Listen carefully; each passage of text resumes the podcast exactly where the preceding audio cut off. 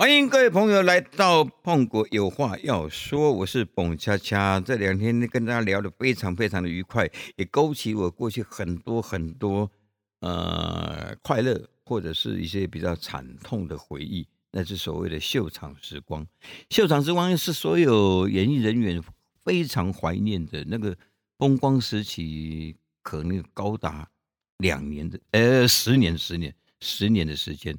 那秀场为何没落？以后再跟大家报告。可是那个时候的演艺人员非常的快乐。那个时候上电视是一种大家不愿意的行为，你听得很奇怪哦。大家巴不得赶快要上电视，可是那个时候不上电视，为什么？电视钱比较少，上电视只是为了让自己的知名度增加，然后去作秀方便。再加上，如果你是担任主持人的话，哎呀喂啊，因为主持人缺的很厉害，全台的呃的那个那个那个啊，餐厅、西呃呀歌厅加起来就就不少，光台南一个地区就五家之多。嗯，怎么做？台北更不要算了，一路从台北、桃园、新竹、哦台中、台南、嘉义。高雄，连东部都有，根本做都做不完。所以每一个礼拜换一个地方，换一个地方，你可以把过去前面所做的东西整个一套搬过去，搬完一圈之后再来换，都还来得及。我记得我跟呃，其实民国七十八年拿连环炮拿第一座金钟奖之后，我跟芳姐芳芳有一套节目是类似 talk show，大概。在台上差不多是二十五到三十分钟吧。这一套节目在那个现在新兴秀泰的当时的太阳城西餐厅，第一档做了这个哦，好看。第二次老板说：“啊，你们就做上次那个就好了。”哦，照做。啊，再下一次又找我们两个，我说：“啊那那要做什么？”老板还是说：“还是做那一套。”哎。哎，摊开也拍水了哈。那这个、这个、这个升升格到了五万元之后，我对我对秀场做了一次的，我自己认为它叫做革命的行为。什么叫革命行为？就是以前呢，以前这个前面唱歌归唱歌，后面演剧是会换一批另外演戏的人员，他们固定编了几个剧啊，在全台各地。巡回像这样，就是在歌厅跟餐厅里面的后面演戏。可是自从我，呃，到 A A 等级的时候，我就觉得，嗯，应该是由现这一档的人员，然后来编新的剧，然后来大家一起来演。于是开始由我开始做了这个这这个这个举动。然后我我相信那些。原本演戏的朋友应该对我蛮恨的，也直接影响到他们生计。可是我当时没有想那么多啦，就是说，呃，重新编啊，怎么样能够爆笑啊，让让观众，而且有时候演到可以让观众笑一笑又哭一哭的，这也蛮不错。而现在想起来，其实老天爷早就安排好了，在当时就已经把你定下了一个编剧的功能。甚至是导戏的功能，也从那边开始就定下来了，也种下日后现在这么严重的啊不不不不，哎呀不不不不不是要提负债了哈。你说那个时候的训练其实是非常的重要的。好，而在秀场秀场的的前台跟后台的状况又不一样。呃，跟大家讲一个比较限制级的。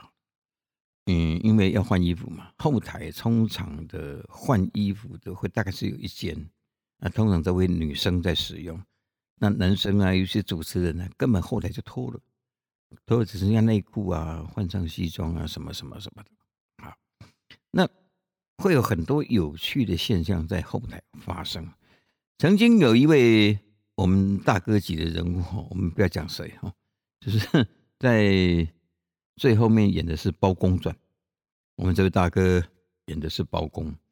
包公有一段跟那个太后呛上，今天你呃下官宁可呃那那那啊把帽子拿下来，乌纱帽拿下来，这这个这这个剧情呢，我们这位大哥是头发是假的，当他把头发头帽子拿下来，连假发一起拿下来，然后冲进后台，身上挂的麦没有关，三字经都出来了。哎，校长有很多有很多特殊、很很很好玩的奇特的现象。当然，在前台也有一些很恐怖的。嗯，因为太发达了，所以会有很多人介入，包括道上的朋友介入啊，来包档。那包档就就有一个风险就是说你一天多少钱？他开始卖预售票，卖预售票就是把七天呢。七天一次的档期几乎都卖光了，钱他收掉。啊，我们固定是在礼拜天才会结账。我曾经遇过遇过一个遇过这种事情，就说，嗯，有一个人报档，他问我一天多少钱，我那时候是七千，七千的时候，啊，我给你一个月一一一一一天一万，哦哇，好舒服，这个礼拜可以赚七万。好，那到了礼拜天有下午场嘛？下场演完之后，老板还请吃饭哦。晚上有两场，晚上的第一场完，哎，办公室灯是暗的。第二场演完，人不见了，你根本找不到老板，所有的人通通没有领钱，就算了。然后饭店钱也付不起，还好台南有朋友就就就来来帮忙处理掉了。这事情经过几年之后啊，有一次我拍电影。我是我是演员哈，呃，导演那个是一个有一点有一点要要拿枪的镜头，导演希望枪是真实的，因为真实跟假的其实质感会有有所不同，真的会比较漂亮。他就打了个电话给某某人说：“哎，你要不要送一把枪来？我们现在拍戏需要啊。”就我就我们就在那边等，就那个人来了，把一把真枪送来，是一个左，我记得很清楚是左轮的那种。里面六发的那一种，哇，要死吗？这个送枪来的人就是当年那个包场没有给我七万块的人，你觉得我敢说吗？没有说，就认倒霉了。通常这个包档的人晚上大概会请吃宵夜，请吃宵夜也是一个很麻烦的事情。嗯，过去在还没有这些介入什么什么包档的时候，其实。嗯，吃宵夜是大家一起去。曾经在台南有一档主秀是费玉清，然后我们照惯例啊，呃，结束之后要去吃宵夜。有一个有一个仁兄就在门口等着，他把那个裤管卷了一半，然后看到我，我跟费玉清，他直接走向我。哎呀，洪佳佳。哎呀，平常看你的节目啊，呃，咱们是您同行啊。你看看我这个脚，这个脚之前拍电影爆破受伤了，你看看好不了了。嗯，身上没钱花呀，给给给我吃饭吧。嗯，那既然这样子啊，好好吧，那那那那我就掏一千给他。谢谢谢谢谢谢谢。那走了。第二天哦，同样的情形，我跟费玉清走出来，这位仁兄一样在现场，一样裤管卷一半，可他不认识我了。他走过去，费玉清那边，哟，费玉清嘛，你的歌真好听啊！窗外飘来了红叶，你看我这腿，你你你哥张飞我熟的很啊，以前我们同事，你看我这个腿，拍戏的包括受伤了，你看看有有没有一千块给我吃饭呢？啊，费玉清给了两千，哎，对所以出外去吃宵夜的这个情形，其实是。嗯，当时没有不觉得，可是也是危险的。我记得在桃园有一次，也是人家包档，包档这天演完之后，他就说：“来来，一起去吃宵夜。”好，告诉我们包厢，然后我一走进去，我走错间了，里面是哎，里面大概一桌大概十来个人嘛，都都看到我了。哎哎哎，哦哦哦，啊，拍谢拍谢拍谢拍谢，我看就惊，原来我们是隔壁那一间。啊，隔壁一进去，结果因为他的隔间是上面是空的，就是可以听得到隔壁讲话的，就听到隔壁在讲说：“都阿不是彭佳佳，哎呀，呃，各怪更就到那里，啊，人就过来，人过来，我们这边的包档也不是省油的灯啊，那种有没有钱啊？有啊，是下面一个更旧啊，啊，拍谁拍谁拍谁，所以我们常常遇到这种状态。还有，还有是在你在台上发生你临时来不及反应的事情，比方说有人丢杯子上台这件事情，我是遇过的。我是在台上的，那是在台南啊。嗯，我跟方俊访问被访问的人叫做欧阳龙，就就就就在访问的时候啊，忽然间为什么门口那边一阵乒乒乓乓乒乒什么事情？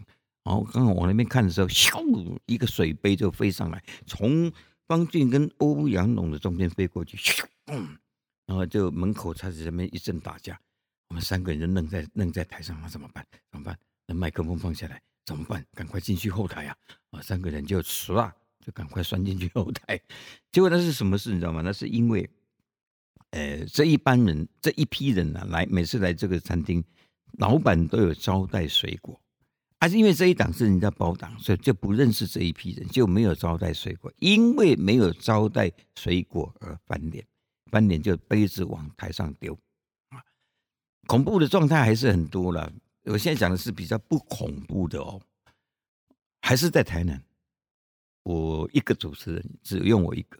主秀是谁？主秀叫做王冠雄。各位听过这一号人物吗？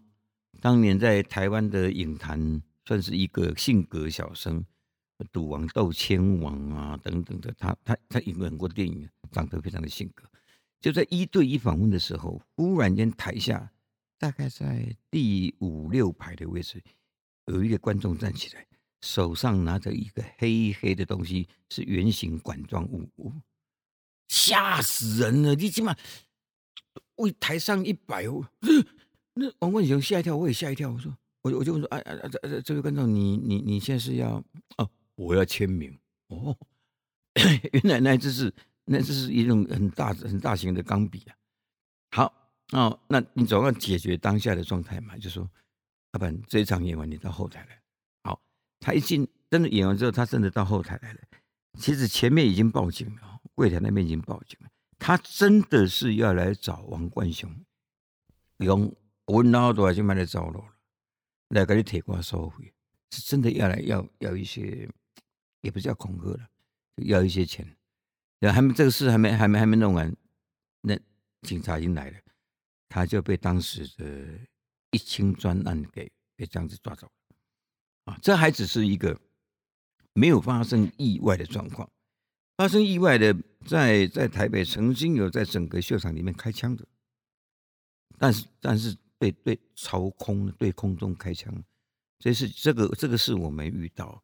然后我们我们所熟知的朱大哥被开枪，高大哥高凌风被开枪，啊，洪荣宏被斧头砍。